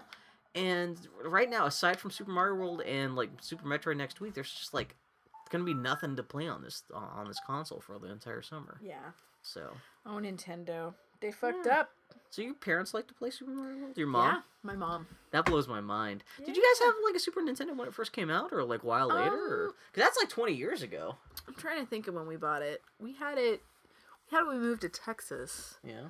So I don't know. Yeah, my parents were were cool about that sort of stuff. Yeah, my mom. We we had. uh my mom liked to play Mario with me, and yeah, we liked games that were multiplayer because we could play it together. Oh yeah, I think about This is that. bad radio. I'm No, so it's fine. And it, you got totally into the video game like did. trance. Just memories, man. What else? What else? The only video game I played over the last couple weeks was as a treat to myself. I bought the Prince of Persia HD con- collection for the PS3. Oh, how much was that? Like Uh, 20 it was bucks? it was sixteen bucks. on oh, that's not bad. Well, all three Yeah. games? Yeah, you get uh, Sands of Time, which, as y'all may remember from that episode that we did, is my number one favorite video game of all time. How far into did you get? I'm like quarter of the way through. How Man, does the that game is look for like an HD? It's they. I, I know that's not why you it's, got it. you You just got it to play it. It's not like you're worried about it's the looks. funny. It's like the parts that I was bad at back then. I'm still bad. I was like, like oh yeah, never gonna get stuck in then. Is it widescreen or is it just four by three? Uh, or... it's, it's widescreen. Okay, that's I'm surprised. Yeah. It's it looks pretty good. Apparently it's 3D too. If I had the 3D shit. Oh, okay. And uh, but yeah, it's so it's it No, no, no, no. pretty That's good. not how it happened. It's uh, wait, wait, that's not right. Still one of my favorite video games in the world. Oh man, Man, I no, love, that's, I'm glad you have that. I then. love It's like video perfect games. comfort food. It is. That's exactly. Yeah, I just, I just. Oh. If you beat the first game, are you even trying to try to uh, play the second? I'm thinking about it. I'm like, like, do what do you do? Do I? Because the first one is one of my favorite games in the world. The second game is terrible. The third game tries to make up for the second game and does an We- acceptable job. We had some friends over the other night, and Joshin was playing. Uh, somebody on YouTube had a had a made a video that was just in, just just generally just like was like an oversight of all the different games. Uh, and they got to the they were talking. They showed the introduction for the second game, where like crazy lady with the the, the, the quote unquote time bitch, as Penny Oh, Arcade is, is named her, the the, the time traveling So wizard bad. lady with So like the iron thong that goes up to her colon. So bad. And like watched because everyone was kind of charmed to see the footage from the original Prince of Persia. and, Like they were everyone's oh, like, oh, that's a very cool, Yeah. like a little fairy tale game. yeah, And then you see this footage from the second game where it's all like So Godsmack bad. music and like so bad. oh. Though I oh. will say that in the first, in Prince of Persia: The Sands of Time, the first battle you have, as soon as you start fighting, a, a, an electric guitar to start wailing. Oh. it's Well, at the least it wasn't consistent throughout the But entire yeah, game. it's still yeah. like a fairy tale. Whereas the second one was so gritty and dark. Whereas the third game was pretty good though. Well, they tried to they tried to make up. They tried to bridge the first one and the I second think they did a pretty good job They did a considering how bad job. the 2nd I'm one. gonna. I think I am gonna was. replay them all because you know what the fuck Also, else what am else I gonna gonna play play this summer? Yeah. Exactly. Unless I lend you my Excuse 3DS with- Obviously, I'm gonna play Lost Odyssey. Animal Crossing. Yeah. So I owe I owe Grumpy Turtle that one. so. Um. Also, this uh, what else happened this week was I got some cookies from the Studio Ghibli Museum. This is so cool. Who cookies. who loved you enough to send Uh, you Studio Ghibli friends of the podcast. They're not actually friends of the podcast. They're friends of me, but I don't think they give a shit about our podcast. Uh, Greg Knight and Stephanie Lantry, who are Twitter friends of mine, just down in uh, San Francisco, or no, they're down in L.A. Uh, last month they went out to Japan, and when they went to the Studio Ghibli Museum, they just happened to pick up a whole bunch of souvenirs for people. And um, what are you trying to figure out? When it expires, When does it expire? July fifth. Yes. Fourth of Which- July, Bill. Gotta crack this. So they picked up for me a tin of Studio Ghibli cookies. Um, it's got the Studio Studio Ghibli crest on the front. It's got oh my god, this show. This must be canon now. On the side of the tin, there's pink baby Totoros. Oh. Which that's new, pink baby Totoros. oh my god! And I've looked. I, I, I've. This is still sealed. I'm not going to open this until um, my neighbor Totoro comes out on Blu-ray in two weeks. Oh. So I'm gonna have people over. We're gonna That's watch my neighbor adorable. Totoro. I will save you a Studio Ghibli cookie. Thank you, Bill. And so I've looked up pictures to see what the cookies look like inside, inside the box because I don't want to open it yet. What it is, it's the, the there's a big cookie in the middle that is just this crest in cookie form, like shortbread that's cookie form, and with a bunch of little round cookies around the side with like the little dust sprites from uh, Spirited Oh, yeah? Away, like um, embossed on the cookie, or like little so great. chickadees and stuff. Man, and also they, they they sent me the bag they bought the, Oh, the Studio great. Ghibli box. But yeah, oh my god, fucking, it's the best. That's pretty great. Bill. Studio Ghibli cookies. I don't know. I don't have anything precious enough to warrant storing in the uh, Studio Ghibli cookie tin once it's all empty, though. Yeah. I don't know what to do. Like my ashes are gonna have to go in here or something. There you go, It's gonna be like that. Have to be that dramatic. Bill, did you have any other video game news this week? Do I? You're reading the show notes. I am. Are What you about your rock band drum kit, Bill? Oh no! Yeah, our uh uh so we had some guests over and they were playing rock band. And our cymbals on our rock band drum set had uh, got knocked off, got destroyed. And so we're trying to figure out whether or not it's worth like trying to like and like we don't really play rock band anymore just because there's nothing new coming out or anything Yeah. like that. And so we're kind of debating as to whether or not we should keep the rock band set Mhm. or replace Man. it. It's kind of a crossroads. Yeah, because we dude. could use the living room space, and it's not like we're using playing the game system so much. It's kind of sad because we played the hell out of Yeah, that. rock this band doesn't mean much to household. yeah. This doesn't mean much to anybody unless you've actually had a rock band set up in your household for a long time. But yeah, we're kind of at that crossroads. It was like maybe this is the end of rock band for a house. It's gonna be the end of an era because we played the shit out of rock band in this house, and so it's kind of like hmm. If we do get rid of that drum set, we're gonna have to play taps. I was gonna say you gonna guys be should the have like saddest thing. have like a twenty-one gun salute or something. Yeah, it's gonna be like that episode of The West Wing where Toby buries the the dead veteran. exactly like it everywhere. Yeah, and when we put the, the, the rock band set in the ground, uh, the rest of us in the house, we're all gonna line up against the Christmas tree, and it's gonna be a very dramatic shot. All right, friends, we're gonna take a little break, and then we'll be back for the Geek Week in review.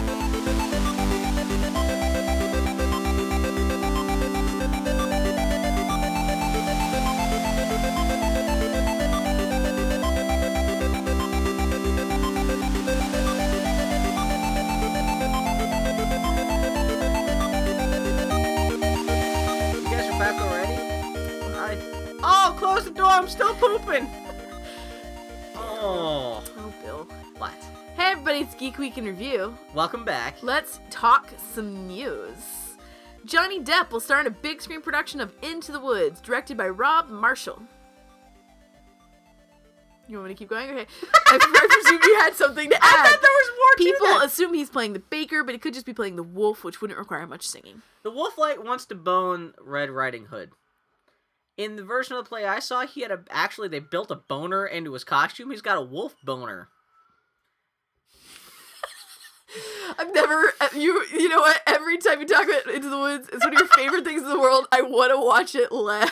so you've never seen Into the no, Woods? No, you tried to show me the video version, and I was so n- That's also like three it. hours long. Not feeling it. I um, stopped. you don't want to see a, a wolf boner chasing Red Riding Hood? She kills the wolf. It's okay. She chops his dick off, shoves it up in his mouth.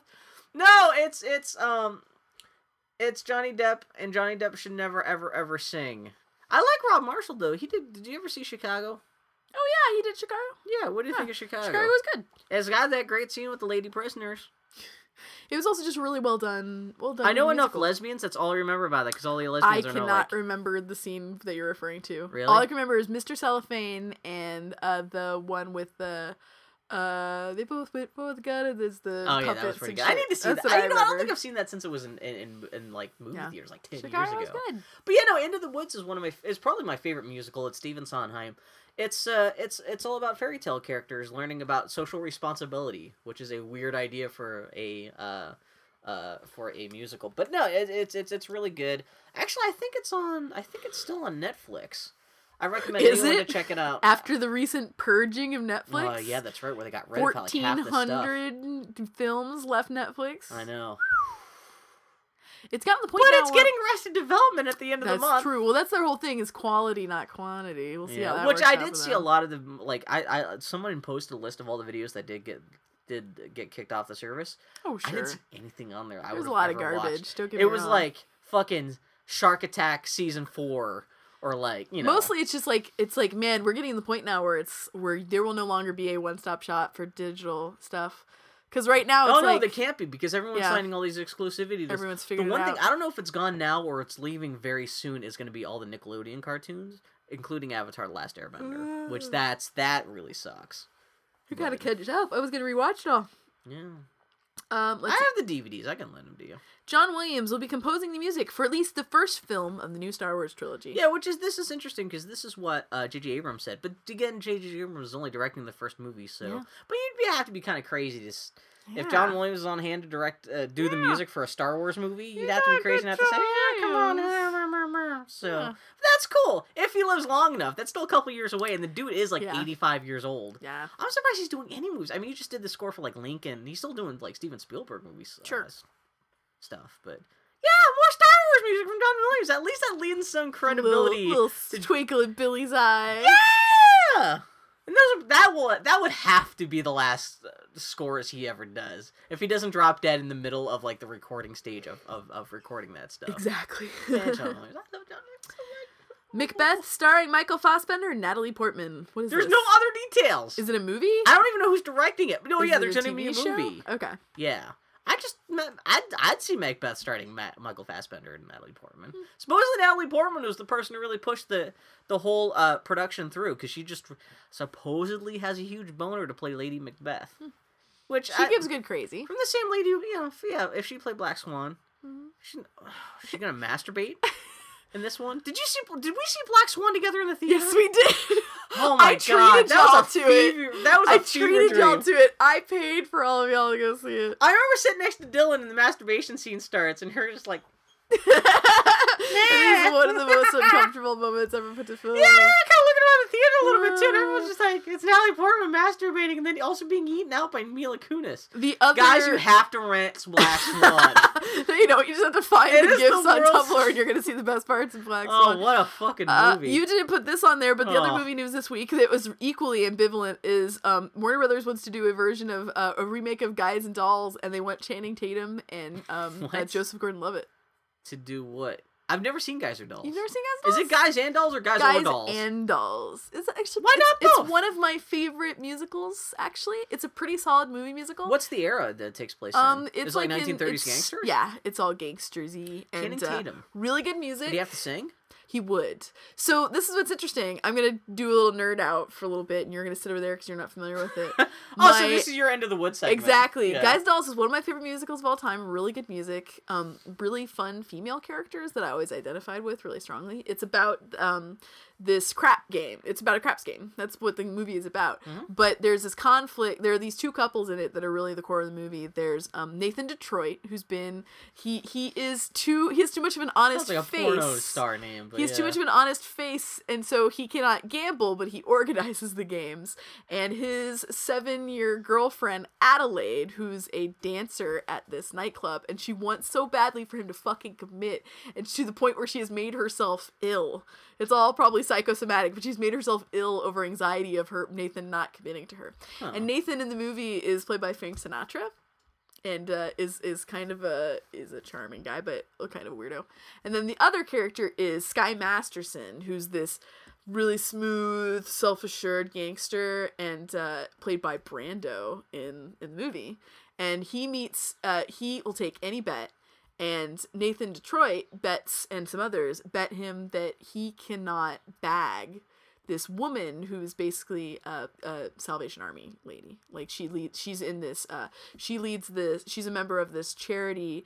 They try can see where this is to. going. Yeah. They try to um, clean up gangsters and keep them from sinning and all that stuff. And so, and she's like totally white bread and very indignant about social justice and that sort of stuff. And and Nathan bets Sky that he can't bag her. And of course, over the course, they fall in love, and Sky feels terrible that it was under this context, and blah blah blah. Really, really great music in it. So everyone, Isn't this like Kiss Me Kate or whatever? Like or, or what? What's the Shakespeare? that's play? Kiss Me Kate. This is not Shakespeare at all. That sounds like the plot to. No, the plot of Kiss Me Kate is is very very different. They're doing a production of Taming of the Shrew. And That's what. No, what? Taming the Shrew. That's what I'm thinking. That isn't the whole Taming of the Shrew. That's what I'm thinking of. I guess you could see That's it kind, kind of the basic okay. gist of it. Yeah. He's, Okay, well, I'll it's a give you that one. tame. So yeah. I'll give you that one ish. Yeah. Except anyway, in Guys really and Dolls, the librarian from The Music Man shows up and kills everyone with a samurai sword. Anyway- about to be won by you pilferers. So my my mom and I were talking about it a lot because Yeah. we were both Well, in productions of Guys who? and Dolls. Well, see that's the thing. So the obvious thing is that you have Joseph Gordon-Levitt be the Frank Sinatra role and Channing Tatum play. Yeah, yeah. yeah. And uh, it's a really every high school has done Guys and Dolls at some point. My high school thing. probably did. I just yeah, ignored it. Yeah. exactly. But um, uh, the obvious thing is to have Joseph Gordon-Levitt be uh, Nathan Detroit and Channing Tatum be Sky Masterson, just because of the Sinatra. Yeah, exactly. Um, Brando well, I was going to re- suggest a reverse until Well, you see, mentioned who was cast in the movie. It original would be version. Yeah. so good to be reversed because um, Joseph Gordon-Levitt is so good at this kind of brooding, Yeah, like, that's sort of yeah. thing, and Channing Tatum is such an open thumb face, you know. He's so good, but the the Nathan role requires a lot more singing, and I don't know if Channing Tatum can actually. I'm sing. thinking it should be uh, Val Kilmer and Bon Jovi. Here we go. My mom and I had a big debate over who would be Adelaide and who would be Sarah Brown. Yeah. My mom pushed hard for Sarah Brown being Zooey Deschanel, and my first Sarah res- Brown is the, is she's is the, the she's the chase lady. Yeah. And my first response was booger, just because I'm over Zooey Deschanel, when, Mm-hmm. if I ever was even into her. But uh, she would actually be really, really good. I've come around, and her, her singing those songs would be badass. So I would try to figure out Adelaide, and I really would want Anna Kendrick to be Adelaide. Actually, it'd be so good. Well, Though I'm worried they're too much of small, mousy, brown haired. I can see that. It seems like you want you want too much kind of like uh, Pokemon. like a Brooklyn blonde. See, that's the thing. Adelaide be- is. She's got. Oh my this- god! She's got. Oh, you yeah. want like a Harley Quinn type Take a little back bit, like your yeah. mink is one of these songs. Take back your poils. What made you think that I was one of those Well, who the hell- girls? This is this I don't know is that's Adelaide. I don't know. Uh, Les Miserables lady. There was only one of them. Uh, that's right. You didn't see that, right? Anne Hathaway or Yeah, Amanda Anne Hathaway. Seyfried. She can do anything. Anne Hathaway is also too much of a small brown-haired white lady. Exactly. Although, did you see she showed up blonde somewhere? This. Oh, I guess there was a punk rock beauty pageant or something this week. Some kind of like Mhm. some kind of like art installment celebrating punk rock, but it was for rich people and only movie stars showed up. And they had Jennifer Lawrence show up, but she had like a weird little veil. But she was acting like Jennifer Lawrence being crazy, like I love photobombing other people. I love I that just- weirdo. I love her so much. I just saw the animated gifs of her like just really just being Jennifer Lawrence. She's like, oh my god, la, la, la, la, la. She's a sweetheart. Oh my god. Okay, I'm sorry. I totally took things off the rails. I'm gonna get back get back on board here. Denis Dyack's. Jennifer Lawrence is Adelaide. Can she sing? Can she sing? She Yeah. actually she could get Can the Channing. Channing Tatum. If you're on Channing Tatum, she could be the Channing Tatum True. female. Yeah. Um, Denis Dyack's new studios, Precursor Games, launched a Kickstarter for a quote spiritual sequel unquote to Eternal Darkness.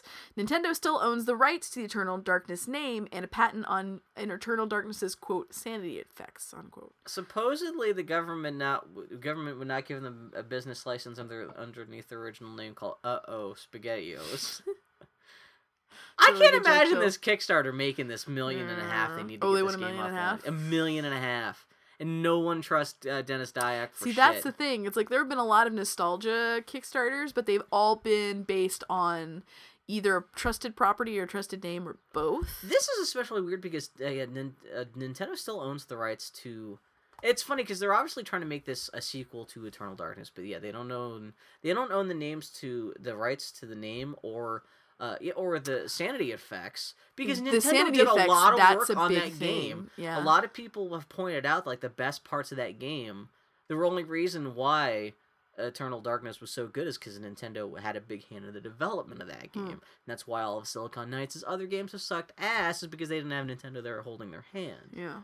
And so, I mean, aside from that, like Denis Dyack, especially in the last couple of years, has had a proven history of a not only turning out shitty games, but also pilfering money Yeah. and being kind of like Being a lot, general fuck up. being a crazy guy in terms of managerial stuff, and and everyone's also pointed out a million and a half. I mean, that's a decent amount of money, but that's probably only just enough to cover the development of the first game or the first installment because it's supposed to be a serialized game. It's kind of doing the Walking Dead style, kind of like yeah. chat, uh, just uh, episodic, and uh, I would have to sell a shitload of copies in order for them to justify, in order to scrape up the cash to do the other chapters. And so what you're probably looking at is people, even if this Kickstarter succeeded, they'd get 100, and, uh, they'd get 1.5 million dollars. You'd get one two-hour chapter of game, and then you'd just see never anything Yeah. else again. So, Oh dear. Oh Ugh. Kickstarter. blah. Um, EA is developing slash publishing all Star Wars games for the foreseeable future. Uh, they're all going to be programmed by John Williams. So it's both sad and awesome. Yeah, it's a bummer that they have the exclusive right to all Star Wars games in the future. So so long to Lego Star Wars. Yeah. I guess supposedly no more Angry Bird Star Wars. I guess unless Hmm, they that's a strike a deal with EA. It just th- there's no real big problem here because EA makes good games. It's just it sucks to see another monolithic company just get the license for another monolithic Yeah. because EA has proven with their sports games that they will coast on their sports games because no one else has like the NHL license or anything like that. So I will throw those this games out are very here. just kind of like iterative, kind of what groundbreaking, exciting games is LucasArts making with this? I know exactly. It's not going to be any worse, but s- I, don't I mean, really, name a Star Wars game in the last five years. Just name one, much less a good one. yeah.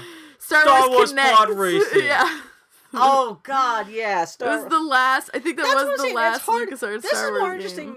This is more newsworthy just because this is just telling you where all the new Star Wars games are Yeah. coming uh, from for the the sequels. But yeah, it's it's not worth getting upset about. It's it yet. interesting that Disney has figured out that they are no good at video games. Yeah. Well, They've no, that, up well, on that's the video other thing too, because they do do Disney. You well used to do internal video game development. They're not even trying to. This is the one chance if they wanted to try to do more Yeah. internal development, Yeah. do it with Star Wars. But no, they're just like, eh, EA, you do it, Huh. which makes sense because they've been working with EA on the Knights of the Old Republic stuff. Sure. Yeah, they have Yeah. a proven track record, but yeah, it's Yeah. bizarre. Oh, and I guess well, I forgot the other thing is they actually have announced the. It's not EA necessarily doing internal develop. Well, no, but no, like Bioware, which I forgot is actually that is an internal Mm-hmm. EA game, but it's not just random faces, but BioWare is doing one of the Star Wars games. Oh. Which I'm assuming is gonna be Man, they should be doing a Star Trek role playing game, not a Star Wars role playing game. They could do I'm assuming it's a role playing game. Who knows? BioWare is so Who crazy knows what right now. Bioware is Yeah. anymore? They, they could be making the next Angry Bird Star Wars. who knows? But the IT they, crowd. they're the guys who made the Sonic the Hedgehog role playing games. Like who knows what the hell they're making with Star Wars. The IT crowd is coming back for one last special episode later this year. Hey, do you care about the IT crowd? No. But it's got the lady from Doc Martin. You don't care about What's, Doc Martin? what's Doc Martin? That's a show about a guy on the coast of England being a doctor. And his secretary is one of the main characters on. Have you ever seen the IT crowd? I have not. It's got the guy from It's got what's his butt from the thing, right? Kristen Wiig's boyfriend, cop. He's in this. From uh, the Fat Lady Sings. What's the name of that movie? I have no idea what you're talking about. Bridesmaids. I watched Bridesmaids. Who's the Scottish guy? Edit. On, Oh, and- that's and right. I forgot about that. I, did and not you were not see, impressed. And I did not see Bridesmaids. No, the Scottish sentence. guy from Bridesmaids is also hanging out with the lady from Doc Martin, and then there's a black guy. Uh, I'm gonna continue on. Doc, you Ray- know what? IT crowd is worth noting if just for the sexy Star Trek skit, which you've never seen, but it's funny. Sexy Sulu, sexy Chekov. It's all just this guy films a porno that's just nothing but women playing all the different characters on the Enterprise. So it's all so every character it's like sexy Kirk and sexy Spock because it's all it's it's it's it's. you had to be there. Ray Harryhausen is dead. Long live Ray Harryhausen. My joke was he died trying to destroy Industrial Light Magic's computer rendering computer farm. Uh, yeah, he died. He died of old. Yeah, how old I is he? I thought he was dead. this, is, this is one of those. yeah, I was kind of like, yeah, because I think he's. It's not like he's been in the news for the last twenty years. uh, so he died of being old. He died of being born in the twenties. Yep. Um, yeah. Harryhausen, man. There's what there's not much to say. Right, Harry Harryhausen, one of the big uh, pioneers of, Of stop, stop motion motion, stuff. Pretty yeah. much was the king of stop motion from every from pr- pr- uh, pretty much from like the 40s on up to the 60s. Mhm. Pretty much a good 20, 30 years there. He did like uh, uh beast from like 20,000 20,000 fathoms and just a sh- just pretty much bad. yeah, Sinbad and, and Larry and the Argonauts. that, that was the ball. I love Larry and the Argonauts. And yeah, he even did Clash of the Titans. Yeah. The other terrible one with the little robot bird and the Medusa. Everyone got scared by the Medusa uh. because the Medusa got scary green eyes. And did she have nipples? I think that was the scariest part. She didn't even have nipples. Jesus Christ. NBC's Sixth Gun Pilot will not go to series. Quote says Bill, the guys who make the comics touch too many butts, according to the official They NBC got press thrown release. out of Hollywood. You know why? I'm, you know, there's a tiny part of me that's glad that the Sixth Gun series does not did not go to series, just because now, um, because it was also gonna have what's his butt Charlie Cutter from Uncharted, and it would have been one more excuse for him not to be in Uncharted. was he going to be the main character? He was gonna be one of the bad guys. He was Which gonna be bad one of guy. I cannot remember their names. Stinky I'm bad. I'm bad. I Yeah. love the Sixth Gun. I can't remember any of their names. You know what? If Rockstar were smart, instead of making Red Dead Redemption 2, they just make the six gun game. Use that same engine. Why would you pay someone else to license their property and make a game? Dude, what are you gonna do for a Red Dead Redemption sequel? That's not James Marston. James Marsters. Who's the guy who played Cyclops in the X Men movies? Starring him. Who's the Red Dead Billy named Redemption? Jack. Jack Marston. Yeah. But like he's like by the time he grows Yeah. up, it's Yeah, gonna be the West is 1930 because like that game takes place in 1912. Yeah. So it's gonna be him playing a cowboy on like a western set. I mean, I mean, you could just do another earlier cowboy story or something But then, like that. But then if they do a prequel, then it's Red Dead Revolver. But they also pointed out that um, with the like the undead nightmare stuff, kind of shows that you know you can do supernatural Oh, yeah, they can do mixed whatever they want. that stuff. Yeah, but they yeah, I don't know. Just made them throwing it out there. Six. Now, Anyway. they, now they can pick up the license cheap. Sixth Gun is is really good comic. Highly recommend it. Though they are gonna try and get on another network, so who knows? Oh, Maybe really? Sci-Fi will pick up. I'm assuming did they shoot a pilot? They did. Oh, okay. They and they had it cast. Well, actually, you know what?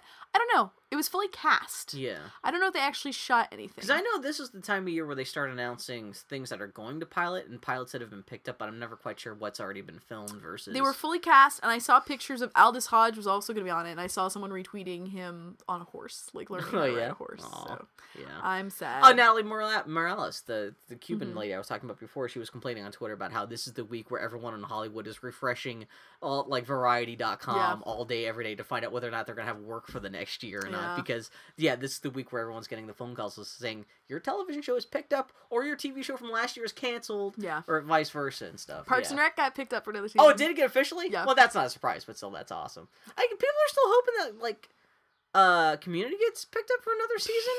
The character's supposed to graduate. Like, I'm, put Community to rest. It's been such a tumultuous thing for that show. Just, let it let go, my for- For. Christ's sakes Almighty.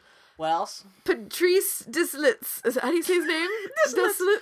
He, he's he's related to He, Chiclets. bless him, he deserves Patrice respect. Desilets. Patrice Desilets was unceremoniously thrown out of Ubisoft. That sounded like almost literally Tuesday thrown out. He got hauled out by the security guards. Yeah, like uh, he was not able to clear his own desk. Yeah, that kind of thing. It's like So for the backstory here, he worked on the Assassin's Creed games. He was the what like He the creative invented the director. Assassin's Creed Yeah, games. he really was the heart of those games. he, He left the mythology and everything. He left Ubisoft to go to THQ. Well, he also directed Prince of Persia, the game, the one you were just talking about, Oh, the, did the, he? the remake. I didn't know that. So he left uh, Ubisoft. Let me make sure. That's what I thought he. I I don't know about that. Let me but double anyway. check. Anyway, he left um, Ubisoft Montreal to, or excuse me, he left Ubisoft to go to THQ and to work on his own AAA property. Trucking along, we haven't heard anything from it, including when THQ fell apart. But yeah, that that part of THQ got bought by Ubisoft, and he and another one of the creative directors from Assassin's Creed just got yeah they got uh, escorted out of the building. Oh no, week. it was still was Jordan Mechner was in charge of the Prince say, of Persia, but uh, Patrice Desilets was like his his like right hand man Okay. on that. So, Yeah. which makes sense because they used the Prince of Persia engine to make Assassin's Creed, vice. Yeah. You know. But yeah, so yeah, you, Poor He- guy. I don't know. He didn't, no one's saying what happened for him to suddenly get unceremoniously almost dropped on his ass out of that company. Yeah. Like dragging him out of there. And supposedly, like his right hand man, whoever was working under him at Yeah. on that studio, also got Also kicked got out. fired. Yeah. So I don't know if, if they got busted for like. Well, wasn't wasn't the, his departure Maybe from Ubisoft kind toilets? of acrimonious to begin Well, with? Well, yeah, no, there was no. I don't think there was ever a commitment from Ubisoft saying we will continue development of this game. It was just announced that, like, yes, we did acquire Patrice Desilets's studio and whatever game he was working on, but nothing had been said about that until now when they said, "Oh, we just fired his ass," but Yeah. we're not saying why. And so that game must what- be far along because they've been what three I or saw four something. years. They like there's wait. Let me go back and like look. He said he made some kind of weird cryptic uh, uh, quote online where he's talking about how this game that he's working on, uh, he described it as a project where he was going to put 15 years of his, his experience in video games into a game called Amsterdam 1666. Hmm. Which is, I think, 1666 was the original code name for the original Assassin's Creed game. Hmm. Because I think originally they were going to have that take place I think it was in London during the 1666 fire Hmm. or something like that. So I don't know. It sounds like it would have been a big another historical open world game, Yeah. but who the hell knows what's going to happen with that? Who knows, man? What are they, they, they, they? Now that they've turned Assassin's Creed into Watch Dogs, they don't need Patrice Desilets anymore. So That's fuck right. that guy. Poor guy. So we'll It is funny to watch. Watchdog footage and even see how that character moves around. He's totally just like Ezio, like just like how he like moves in an environment, and everything like Man, that. Like the they- Prince of Persia animation Yeah. still is beautiful. Like all his jumping around animation is still gorgeous. I'd love to see how that. You were playing on the PS3, right? Yeah, I'd love to see how that looks like beautiful. When I'm done, I'll I'll loan it to you. Still Oh, you bought the disc? I thought maybe you Oh, just download it from. Uh, well, it, they did they did release it on PSN, which is great because then when you buy the disc, it installs it directly to your hard drive. Oh, fantastic! So clearly, all it's doing is, is think the computer thinks, "Oh, you downloaded it, excellent." then Congrats, it. grazie. Disney tried and failed due to public outcry to trademark the phrase Dia de los Muertos in conjunction with the What Day of the the Dead themed movie that Pixar is working on. Trademarking the name of a holiday? Really? That's some bullshit.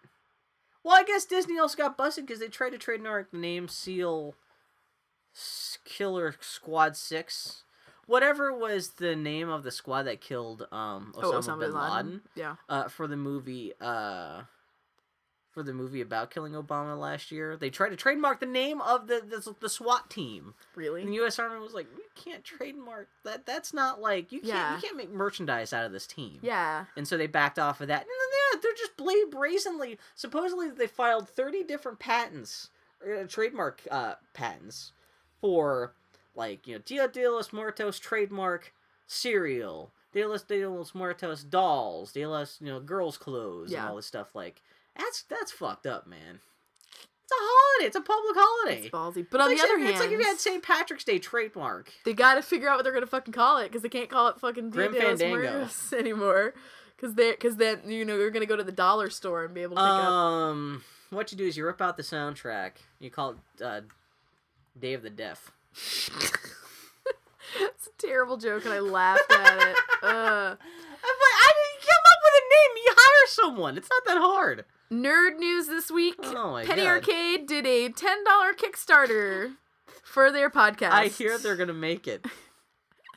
this is ballsy as hell. Did you actually look at any of I this? anything? did. Well, I'll say this. So, Penny Arcade used to do this podcast called DLC that was really just them shooting the shit as they write a script. I liked it. It was not a very well produced podcast, but it was funny just to hear them talk. Yeah, Well, especially them coming up with Bill, that week's we are the last person who can s- criticize anyone for having a poorly produced podcast. I know, but still, But anyway, yeah, they, they did a Kickstarter for ten dollars. ten dollars. When I first saw that, I thought I was misreading it. I go, wait, ten dollars? like those motherfuckers. At least this time they have actual rewards, as opposed to with their last Kickstarter where they were joke rewards at first that they then later tr- grudgingly turned into actual rewards.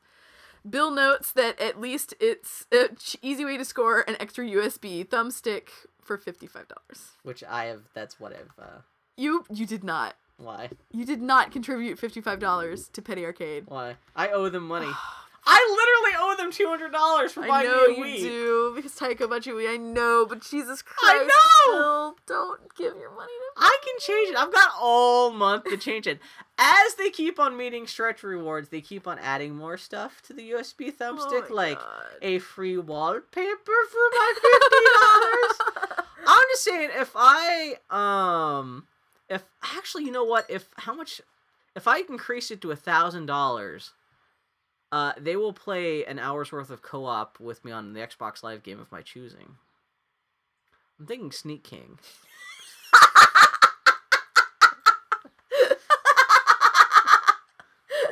Grumpy Turtle will enjoy that. That's a good joke. But yeah, no, but still, like the reward tiers for this project are still retarded though. Like it's Well, at least it's real. It's like you get an ebook, you can get a Yeah. USB stick, you can. But still, you like, know. uh, for five thousand dollars, one of the guys from Penny Arcade will write a song about a mutually agreeable subject. hey, you know, Five thousand dollars. dude, it's you know you never know. So the question is, Bill. The big debate has uh. been: Is this a misuse of Kickstarter? What do you think? Have you ever seen Kickstarter? Kickstarter is a misuse of Kickstarter. This is the thing where, like, I can understand. People are donating to the Penny Arcade Kickstarter. This is not taking money out of the mouth of anyone else. Like, No. like I donated fi- fifty-five bucks. It's not like that fifty-five bucks. Maybe I'm. It's maybe not I'm money out of your that. mouth, Bill.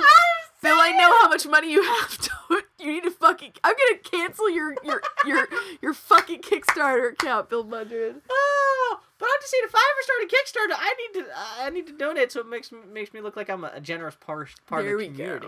go. Um, Dear but yeah, it's not like they're necessarily taking mo- mo- money out of the mouths of anyone else. But it And is Kickstarter, ridiculous, though. Kickstarter has proven that any like basically more Kickstarters, even if they seem ridiculous or abuses, do genuinely feed back into the Kickstarter system. Yeah. Like they did the study that found that like the Zach Braff Kickstarter and the Veronica Mars Fucking- Kickstarter it's funny how that like. ultimately led to four hundred dollars of contr- contributions. And also, I like how it's also just a matter of perception. Because I had no problem donating like twenty bucks to the Veronica Mars Kickstarter. See, that's the thing. You gave twenty dollars to. Veronica Mars. I saw Zach Braff and I was just like, that's an abusive Kickstarter. I'm like, wait, I just I kid. It's not like Veronica Mars is fundamentally different than Zach Braff.